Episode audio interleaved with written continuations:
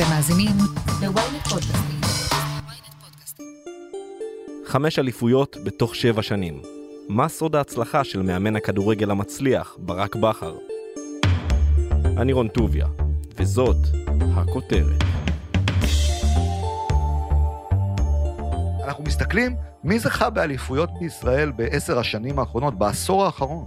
זה רק מאמנים זרים וברק בכר. הוא מיוחד כי הוא אנושי, וזה משהו שאין להרבה. אנחנו משחקים בבית, אנחנו יודעים שניצחון מבטיח לנו אליפות. לפי השלט של הקהל, אליפות אה, צריך לקחת. אתמול בערב על הדשא באיצטדיון סמי עופר בחיפה קרה אירוע היסטורי. מכבי חיפה אמנם הפסידה 3-1 למכבי תל אביב, אבל בזכות ההפסד של הפועל באר שבע להפועל תל אביב, זכתה מעשית באליפות המדינה בכדורגל. עבור המאמן שלה, ברק בכר, זאת האליפות החמישית בתוך שבע שנים. ההישג של בכר כל כך מרשים, בעיקר מהסיבה שהוא מאמן כדורגל ראשי בליגת העל רק עשר שנים, והוא רחוק עוד אליפות אחת בכדי להשוות את שיא האליפויות של אגדות הכדורגל הישראלי דוביץ' שווייצר, זיכרונו לברכה, ודרור קשטן ייבדל לחיים ארוכים. להם זה לקח יותר מ-20 שנה, בכר כאמור, בהרבה פחות. ובביצת הספורט המקומית ישנה תמימות דעים שמדובר באחד המאמנים הגדולים שדרכו כאן. אה, כן, וכל זה כשהוא רק בן 42 ויש לו לפחות עוד 20 שנה על הקווים בתור מאמן כדורגל. אורי קופר, פרשן ספורט ידיעות אחרונות ומנחה הפודקאסט הכל מקצועי, מה יש בברק בכר שהפך אותו למאמן כדורגל כל כך מוצלח? היום התפקיד של מאמן כדורגל השתנה לגמרי, אני מכין איזושהי כתבה על מילאן, שאולי תזכה באליפות אחרי הרבה זמן, ובדיוק קראתי אה, אה, ראיון עם מלדיני, השחקן העבר הגדול שלה, הוא המנהל המקצועי, שהוא אמר, תפקיד המאמן השתנה. פעם שאני הייתי שחקן, מאמן היה בא שעה לפני האימון, מכין את האימון, כשהשחקנים עוזבים, הוא היה הולך איתם. והיום זה שונה, היום מאמן עובד מהבוקר עד הלילה, יושב במשרד עם צוות גדול, והוא צריך לנהל את הצוות כדי להשיג uh, הרבה מאוד uh, פרמטרים שיהוו יתרון על, על היריבות שלו. אני חושב שזה בגדול אולי המאפיין הבולט של uh, ברק בכר. הוא פשוט מנהל טוב, כמו שהוא מאמן טוב, וזה משהו שאין למאמנים אחרים ב- בישראל. אנחנו רואים את זה גם בעניין המקצועי של חלוקת סמכויות, למשל בכל מה שקשור למצבים הנייחים של, של הקבוצה, אה, בכל מה שקשור לצד המנטלי, כל מה שקשור לאנליזה של המשחק ושימוש בכל מיני אנליסטים שעוזרים לנתח את היריבה ולבנות תוכנית אה, לשבוע הבא. זה גם ברמת ניהול הקבוצה מעל המאמן, כלומר כגוף כלכלי, אז ברק בכר הוא לא רק מאמן, הוא גם מנהל. ואני חושב שזה המאפיין הבולט ששם אותו במקום שונה ממאמנים ישראלים אחרים.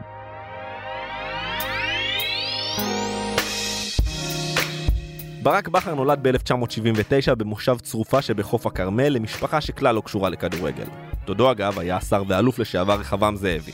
בכר נמשך לספורט כבר מגיל צעיר, ובגיל בר מצווה התחיל לשחק טניס ודורג מקום שני בארץ לגילו. אחרי שנה בחר לעשות הסבה לכדורגל, והחל לשחק בקבוצת הנוער של מ"כ נווה יוסף, קבוצה משכונה קטנה בשיפולי חיפה. בסוף שנות ה-90 החל לשחק בקבוצת הכוח רמת גן, ולאחר שלוש שנים עבר לשחק בהפועל פתח תקווה. ב-2005 חתם בעירוני קריית שמונה, ששיחקה אז בליגת המשנה. הוא עלה את הליגה שנה לאחר מכן, וכשפרש בקיץ 2011, מונה לעוזר מאמן הקבוצה רן בן שמעון. שנה לאחר מכן הם זכו באליפות היסטורית. אדלר מסיים את המשחק, ויש לנו אלופה, עירוני קריית שמונה, אלופת המדינה לעונת 2011. ושנתיים מאוחר יותר, כשבכר כבר בעמדת המאמן הראשי, זכתה קריית שמונה בגביע המדינה. משם עבר להפועל באר שבע של אלונה ברקת, וזכה איתה בשלוש אליפויות רצופות לאחר בצורת בת 40 שנה. גבירותיי ורבותיי, עכשיו אפשר לומר זאת, הפועל באר שבע אלופה! הפועל משם התקדם לעבר מועדון הפאר הישראלי מכבי חיפה, ואיתו זכה בעוד שתי אליפויות רצופות לאחר בצורת בת עשור. חמש אליפויות בשבע שנים זה באמת הישג ייחודי, אין מה לומר, הישג ייחודי בישראל. ולכן זה מאוד מעניין להסתכל עליו בעוד עשר שנים, כשנסתכל באמת בראי ההיסטוריה, בהשוואה או, או בטבלת גדולי המאמנים הישראלים, הוא יהיה שם, ומאוד יכול להיות שהוא יהיה קונצנזוס למקום הראשון. זה יהיה כמובן תלוי בשנים הבאות, וגם בהצלחות באירופה, ולא רק uh, בתוך ישראל, שזה דבר חשוב. Uh, מה שהוא כן עשה עם הפועל באר שבע, ועדיין לא עם uh, מכבי חיפה. אנחנו מכירים הרבה שחקנים גדולים שנהפכו למאמנים גדולים, כמו יוהאן קרויף, קרלו אנצ'לוטי, פפ גוארדיולה, זינדין זידן, אבל לא ברק בכר. לפני קריירת האימון הוא שיחק בעמדת המגן הימני, ההוא שעושה את העבודה השחורה, ודואג שהקבוצה היריבה לא תבקיע שער. ספק אם היינו זוכרים את פועלו כשחקן אם לא היה מצליח בקריירת האימון שלו. יש שני סוגי מאמנים בעולם. הסוג הראשון הוא באמת אותם שחקני עבר שהיו כוכבים, ויכולים להצליח מעצם היותם כוכבים. איך שהשחקנים מסתכלים עליהם כשהם נכנסים לחדר ההלבשה, איך שהם מבינים את uh, ליבו של השחקן כי הם היו שם, uh, דברים מהסוג הזה. ויש את הסוג השני של מאמנים שלמדו במהלך uh, תקופת המשחק שלהם, לאו דווקא למדו מחוברת או מספר, גם כשחקנים הייתה להם תפיסה מלמעלה של המשחק. עכשיו, יש סיבה שהרבה מאוד מהמאמנים המצליחים בעולם, רוב המאמנים המצליחים בעולם, היו או קשרים אחוריים כשחקנים, או מגנים. כי אלה שני התפקידים במגרש ששחקן נדרש לעשות, בוא נקרא לזה התקפה והגנה באופן די שווה. כלומר, שחקן רואה את כל הצדדים של המשחק. אה, וברק בכר היה, היה בתפקיד כזה, אם אנחנו מסתכלים על אה, יורגן קלופ, שאולי המאמן הכי מצליח היום, אתה יודע, יש את הוויכוח, נגיד, הוא או פפ גוורדיולה, אה, קלופ גם היה, היה מגן ימני, ולא היה שחקן גדול בכלל. זה לא דבר נדיר בכדורגל העולמי, שזה קורה, אני חושב שבכר הוא בן אדם חכם. ובן אדם חכם שעושה תפקיד כזה בתור שחקן, יכול ללמוד ולהביא את זה הלאה בתור מאמן, זה בדיוק מה שאנחנו רואים פה.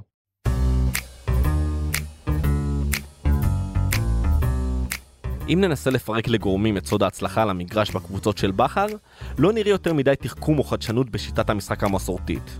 הוא לא הביא לכאן את הטיקי טקה של ברצלונה ולא את הטוטל פוטבול של אייקס אמסטרדם. הוא פשוט בוחר לעשות יותר מהמובן מאליו. רוב המאמנים בישראל, ואני לא אכנס לשמות כדי לא להוריד אף אחד, באים לאימון עם עקרונות אה, שמלווים אותם במשך הרבה מאוד שנים, ונשארו אותו דבר במשך הרבה מאוד שנים, וכך הם גם היום. קבוצה יכולה לעמוד על המגרש, אנחנו יכולים לזרוק מספרים ב-4-3-3, 4-4-2, לא באמת משנה, השיטה יכולה להשתנות, אבל הרעיונות הם אותן רעיונות. יש חשיבות לאיפה עומדים השחקנים, מי סוגר את מי, מי הולך לאיפה, אחלה. בקבוצות של בכר, בנוסף לדברים הבסיסיים האלה, אנחנו כן פתאום רואים שהוא יכול להגיד לשחקן לזוז מעמדה אחת לעמדה אחרת במהלך המשחק, כדי ליצור איזשהו יתרון מסוים. אנחנו רואים יותר מה שאנחנו מכנים אה, תבניות התקפה, כלומר, הדרך בה שחקנים צריכים לזוז על המגרש כדי להפתיע את היריבה, ואנחנו רואים שינוי במהלך משחקים בדרך בה הקבוצה משחקת. כלומר, קבוצה של ברק בכר, והוא אמר את זה בעצמו בעבר, עוד שהוא עבד בהפועל באר שבע, שהקבוצה שלו תמיד אה, מגיעה למשחק עם שתי תוכניות. אפשר להחליף בין התוכניות בנקישת אצבע, ולא צריך עכשיו, תוך כדי המשחק, להזיז את כולם לעומק, השחקנים כבר יודעים מה יבוא, וזה ההבדל הגדול. יש איזשהו תחכום מעבר לבסיס, תחכום שחסר מאוד בכדורגל הישראלי. הדרבי הזה סופית, ירוק, ירוק, ירוק. 4-2 למכבי חיפה. ואם נשים רגע את התחכום בצד, עבור האוהד הממוצע, כמוני, הכדורגל של ברק בכר הוא פשוט כדורגל שכיף לראות. למה כיף לראות? כי יש פה מאמן שדואג שהקבוצה שלו תנסה לשחק בצורה יצירתית מול קבוצות שמסתגרות, ורוב קבוצות הליגה הישראלית הן קבוצות שאוהבות להסתגר בהגנה, לעמוד מאחורה, הן רוצות לשבש יותר ממה שהן רוצות ליזום. והרבה מאוד מאמנים מתקשים מול הכדורגל המשבש הזה. אבל ברגע שאתה מצליח להתמודד איתו, אז הכדורגל שלך באמת יכול להיות יפה, כי אתה השולט, אתה היוזם. ולכן אנחנו רואים הרבה מאוד משחקים עם כמות שערים גדולה במכבי חיפה ועם כדורגל יפה. מיד נמשיך עם הכותרת על סוד ההצלחה של ברק בכר. אבל לפני כן, הפסקה קצרה. שלום, אני עופר שלח. במדינה בה יש פודקאסט לכל אזרח ואייפון לכל ילד, מישהו צריך לדבר על מה שחשוב לנו, האזרחים. אנחנו בכל פרק נשוחח עם דמות בחירה אחרת, על סדר היום העתידי של מדינת ישראל, שזו דרך יפה להגיד שנדבר על כל מה שחשוב שהפוליטיקה תעשה בשבילנו, והיא לא תמיד עושה. אז תעקבו אחרי האמת היא בוויינט, ספוטיפיי או באפליקציית הפודקאסטים שלכם. תבואו, יהיה מעניין. האמת היא, עם עופר שלח. עם עופר שלח. כדי להבין את סוד ההצלחה של ברק בכר המאמן, צריך להבין מיהו ברק בכר האדם. איתן עזריה, מאמן מנטלי ומי שיש לו המון שעות עם בכר מהימים שעבדו יחד בעירוני קריית שמונה, הפועל באר שבע ומכבי חיפה, מה סוד הקסם שלו? אני חושב שכששואלים את השאלה איזה סוג של מאמן ברק, צריך להבין איזה סוג של בן אדם ברק. ואני חושב שברק במהות שלו הוא מאוד מאוד מאוזן. הוא ידוע בתור האדם שלא יעשה דרמות מהניצחונות ולא דרמות מההפסדים, אלא באמת יהיה ממוקד באמת. ואני חושב שמי שמכיר את ברק אה, ברעיונות, וזה אחד הדברים שברק הכי מוכר בהם, זה הכנות שלו והאותנטיות שלו, וזה די, אה, אתה יודע, מה שאתה רואה זה מה שאתה מקבל. זה אני חושב מה שמבדיל את ברק מאחרים, זה ברמת האדם שהוא. וברמת המאמן שהוא, אני חושב שהוא מייצג את הדור הבא של המנהלים העתידיים. את אותו אדם שיודע לבזר סמכויות ולשחרר את היד ולתת לנו כצוות אה, בכל מקום שבו היינו לעשות את הדרך שלנו. בסוף הוא זה שמקבל את ההחלטות, אבל יש לו באמת את האורך רוח ואת המוכנות לשמוע את כל מה שיש לנו אה, להגיד, וזה משהו שהוא כל כך מיוחד, כי אתה יודע, כולם רוצים להיות במרכז, לקבל את ההחלטות, אבל ברק יודע לבנות את הצוות שלו ולתת לו את המקום, וזה באמת אה, משהו ש... מאוד מאוד מייחד אותו מאחרים. יש שיגידו שלאמן קבוצת כדורגל צריך לדעת לפקד, לחנך ולנהל. ממש כמו מנכ"ל בחברת הייטק בכירה או מפקד בצבא. איתן, איזה מנהל אתר היית בחדר ההלבשה? קודם כל אני חושב שאתה טועה. חברת הייטק לא כותבים עליה 40 כלי תקשורת. בצבא, הכל מאחורי הקלעים, אמנם הלחצים בצבא הם מטורפים. אבל לנהל קבוצה שמסוכרת על ידי 40-50 כלי תקשורת, אתה כל הזמן בעין הציבורית, אתה כל הזמן נמדד, רמות הלחץ הן היסטריות, וזה מה שנקרא ה... אולי האקס פקטור שברק יודע להביא, וזה באמת את האיזון הזה.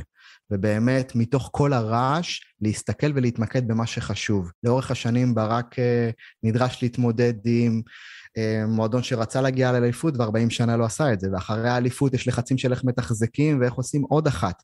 אז אני חושב שברק אה, חווה באמת את כל רמות הסטרס שיכולות להיות ועתידו עוד לפניו.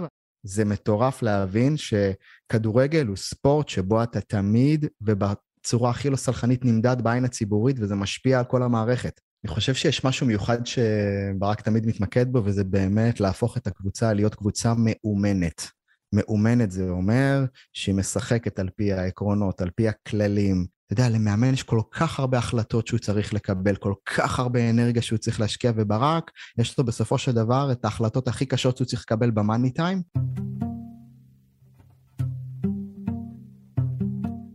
כל שחקן שיעלה מחר, ייתן את המאה אחוז, גם אם מתרגשים לפעמים, זה חלק מהעניין, זה חלק מה... מהמקצוע שלנו, זה גם מה שיפה בו. כל, כל משחק אתה לומד, וכשאתה משחק נגד קבוצה בפעם השנייה... בכדורגל רוצה... הישראלי לא חסרים סיפורים של שחקנים בעייתיים שעשו חיים קשים למאמנים. אצל בכר תצטרכו לחפור עמוק מאוד כדי למצוא סיפור שכזה. אז איתן, מה הופך אותו למאמן שמחובר כל כך לשחקנים שלו, ולהפך? יש משהו שהשחקן מרגיש אחרת עם ברק, והוא ידע, וכולכם ראיתם שחקנים שלא צלחו בקבוצה אחת, ואצל ברק הם פרחו, שזה מאוד מאוד מיוחד. הם הרגישו שיש מישהו באמת מאחוריהם, וברק בודק דרך, והוא בודק עד כמה אתה ממשיך להתאמן 100%, גם כשאתה לא משחק. האם אתה עושה פרצופים? האם אתה חושב שמגיע לך ואתה מראה את זה, על אף שאתה שחקן צעיר? אז ברק רואה הכל. אתה יודע, פעם אה, בשיחה עם אחד השחקנים, שלא קיבלו דקות משחק מברק, והוא היה נורא מתוסכל, אז הוא אמר, רגע, ברק רוצה לבחור את ה-11 הכי טובים. אם הוא לא בחר בי, אז כנראה שמשהו בי עדיין לא מספיק טוב כדי להיות ב-11. ותחשוב איזה חינוך מדהים זה שמאמן גורם לשחקן להרגיש ככה. זאת אומרת, במקום להשלים את המאמן, אומר, משהו בי עדיין כנראה לא מספיק טוב כדי שהוא יבחר בי ל-11. וזה ה mindset שברק יודע להביא. להביא ולגרום לשחקנים לקחת אחריות על החלק שלהם. ואם יש רגע שכזה, שמסמן את האמונה של ברק בכר בשחקנים שלו, אפילו אלו השוליים שבקבוצה, הוא רגע אחד קסום בדצמבר 2016 באיצטדיון סנט מרי בסאוטהמפטון, אנגליה.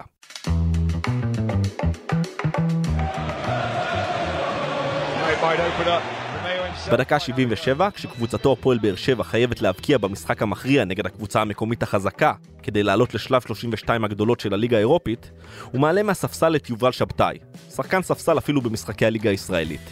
לרבים החילוף הזה נראה תמוה. מה פתאום בכר מעלה למשחק כל כך חשוב שחקן שכזה? יובל שבתאי נכנס, חוטף כדור, אה, איכשהו מוצא את עצמו ב-16, שהוא קשר אחורי לגמרי באותה, לא יודע, נראה לי שזו הייתה אותה עמדה, ונותן פס לבוזגלו, בוזגלו שם גול, 1-1. עולים לליגה האירופית בסאוטהמפטון, במשחק שאתה יודע, ונדייק בלם, ואתה יודע, שחקני עילית שלדעתי כבר uh, באותה תקופה עשו את החוזים הכי גדולים שלהם לאחר מכן. אתה יודע, יש לברק לפעמים איזה שהם אינטואיציות שלפעמים אנחנו לא מבינים, אתה יודע, יש לזה ביצים גדולות כאלה לעשות דברים שכמובן בסוף, אתה יודע, הוא זה שמקבל את ההחלטות. ו... ולפעמים... שהייתי שואל אותו, תגיד, מה עבר לך שם בראש, כאילו, לקבל כאלה החלטות משוגעות? אז הוא אומר, כאילו, בכל מקרה, הרי אנחנו צריכים את המשחק הזה, אנחנו צריכים את הגול. אם נפסיד, גם ככה נקבל בראש, אז בואו נלך כל אין, נשחק באמת על כל הקופה, וזה משהו שמועבר. אתה יודע, בסופו של דבר שחקנים מרגישים את האנרגיה, והם זקוקים למנהיג, והם זקוקים ללידר שיוביל אותם, וזה משהו ש... אתה יודע, מרגישים את זה מברק, לפעמים זה בטפיחה על השכם, לפעמים זה שהוא מסתכל לך בעיניים ומשאיר לך מבט, לפעמים זה יכול להיות בשיחה אחד על אחד בחדר. המסר הזה הוא מועבר לאורך כל השנה, אז uh, גם שחקן שפתאום נכנס בסאוטהמפטון למשחק לרבע שעה, יכול לעשות דברים גדולים. לבכר יש בעוכריו עבר בעייתי. הוא השתמט משירות צבאי, מה שמנע ממנו לשחק בנבחרת ישראל, כשדרור קשטן רצה לזמן אותו כשחקן לסגל הנבחרת, ולא מאפשר לו היום לאמן אותה אם יחפוץ בכך. בכר סיפר בעבר שאם לא היה משתחרר מהצבא, הוא לא היה הופך לכדורגלן מקצועני, כך שלא הייתה לו ברירה. בשנים האחרונות הוא מכה על חטא ומרצה לקצינים בכירים וחיילים פשוטים על מצוינות ומנהיגות. ברק בשנתיים האחרונות הרצה על משברים, ניצחונות, מנהיגות, קשיים, דרך עולם הכדורגל לאלופים, לסגני אלופים, לחיילים בכל הארץ. זאת השפעה מטורפת שהוא עושה היום. והוא מנהל איתם שיחות ועושה להם הקבלות בין עולם הספורט, בין הכדורגל, בין החוויות שהוא חווה בעליות והירידות כמאמן לחיים שלהם. אז אתה יודע, הרבה אנשים מסתכלים על מה הוא לא עשה, בואו נסתכל על מה ברק עושה היום. ברק היום משפיע בצורה מטורפת, ואתה יודע מה, וזה איך, איכשהו סוג של מקום שהוא מרגיש שהוא, אתה יודע, מבטא או מחזיר אפילו יותר משהוא היה יכול, כי אתה יודע, בצעירותנו אנחנו באים לצבא ואתה יודע, עושים את מה שאנחנו עושים. וכאן אני חושב שהוא, וואו, הוא מבטא שירות מטורף למדינה, והוא עושה את זה בתשוקה גדולה, ואני חושב שאנחנו צריכים להסתכל על החיים במה אנחנו עושים קדימה. והיום השירות שלו למדינה הוא מטורף. אז איך ימשיך סיפור הסינדרלה של ברק בכר, שהתחיל בקבוצת הכדורגל הקטנה בשיפולי חיפה, וממשיך עד לאליפות חמישית בשבע שנים? זה משהו שאתה יודע, זה משהו יצטרך אה, לקבל ולהחליט בעצמו. הוא באמת כבש כל הפסגות האפשריות פה בישראל, אני חושב, והראה איך אפשר לעשות מהפכים מדהימים של קבוצות, שאתה יודע, הפועל באר שבע, מכבי חיפה, זה נקודת מוצא אחרת לגמרי. והוא הראה איך הוא מגיע ומצליח לייצר אליפויות במקומות שהרבה זמן זה לא קרה שם, וזה באמת ייחודיות נורא נורא גדולה. אני חושב שהמעבר שה, לים מחכה לו, אה, וזה, עוד פעם, זאת בחירה באמת אמיתית של ברק, כי מה שיש לברק זה באמת יכולות אימון וניהול שהן ברמות הכי גבוהות שיכולות להיות באירופה. זה מה ששחקנים חווים ממנו. וגם כאלה שלא תמיד הצליחו בקבוצה ולא תמיד קיבלו דקות, אבל הם תמיד יזכרו את ברק בתור, הם קוראים לזה, ברק היה איתנו גבר. ולא משנה מה היה, הוא באמת היה שם ואמר לנו את האמת בפרצוף, וזה הספציאליטה שלו. הוא מיוחד כי הוא אנושי, וזה משהו שאין להרבה. איתן עזריה, תודה רבה לך. תודה לכם, הצלחה.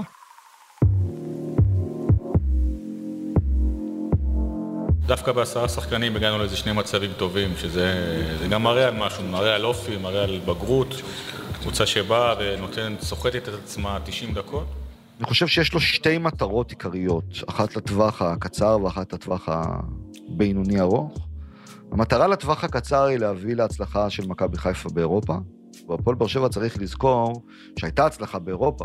היו ניצחונות גדולים, כולל על אינטר, אבל במכבי חיפה, עם המסורת האירופאית של הקבוצה, ועם הכסף היותר גדול שיש במכבי חיפה מאשר בהפועל באר שבע, ועם השם של מכבי חיפה ומה שהיא, ועם אה, כמות הקהל של 30 אלף איש בסמי עופר, יש יותר אפשרות להצלחה אירופית. הצלחה עם מכבי חיפה באירופה תהיה או עלייה לשלב הבתים של ליגת האלופות, שזה דבר קשה מאוד לביצוע, או ריצה יפה אה, באחד המפעלים האחרים, ליגה אירופית, ליגה אזורית. אני חושב שאם אנחנו מסתכלים על השנה הבאה או על שנתיים קדימה, זו המטרה הברורה שלו. אחר כך המטרה צריכה להיות הגעה ל- לליגה דרג שני או, או שלישי באירופה. אבל למי שמפנטז על ברק בכר כמאמן ראשי של אחת מקבוצות העל של אירופה, בספרד, אנגליה, גרמניה, איטליה או צרפת, אורי קופר מבקש מכם להנמיך ציפיות. זה, זה כמעט בלתי אפשרי, לא, לא בגלל ברק בכר, אלא בגלל שמאמן מליגה, או ממדינה, סליחה, שהיא לא מדינת כדורגל טובה, יש מעט מאוד מאמנים שמגיעים לקבוצות כדורגל בליגות הבכירות. אז בישראל היה את אה, אברהם גרנט כמובן, שלא רק הגיע לליגה הבכירה, אלא לקבוצת על ולגמר ליגת האלופות, לצ'לסי. הם, היו שם גם נסיבות של היכרות עם, ה, עם בעל הבית, רומן אה, אברמוביץ', וגם העובדה שהוא הגיע קודם כל כאיזשהו תפקיד ניהולי, ואז עבר לתפקיד המאמן, משהו שבטח לא יהיה אצל ברק בכר. היום זה כמעט ולא קורה. הדרך לשם היא באמת בשלבים, כלומר להגיע למשל לקבוצה בבלגיה, לשחק איתה בליגת האלופות, ואז באמת ללכת לקבוצה בליגה שהיא באמת מהטופ חמש של אירופה. זה תהליך שלוקח אה, כמה שנים, ואני אומר את הדברים מבלי לזלזל מאומה מברק בכר, זה דבר שקשה מאוד לעשות לכל מאמן במדינה שהיא לא מדינת כדורגל גדולה, ואם זה ייקח, זה ייקח כמה שנים טובות, שהוא יצטרך באמת להצליח בכל השנים האלה, בלי ליפול בדרך.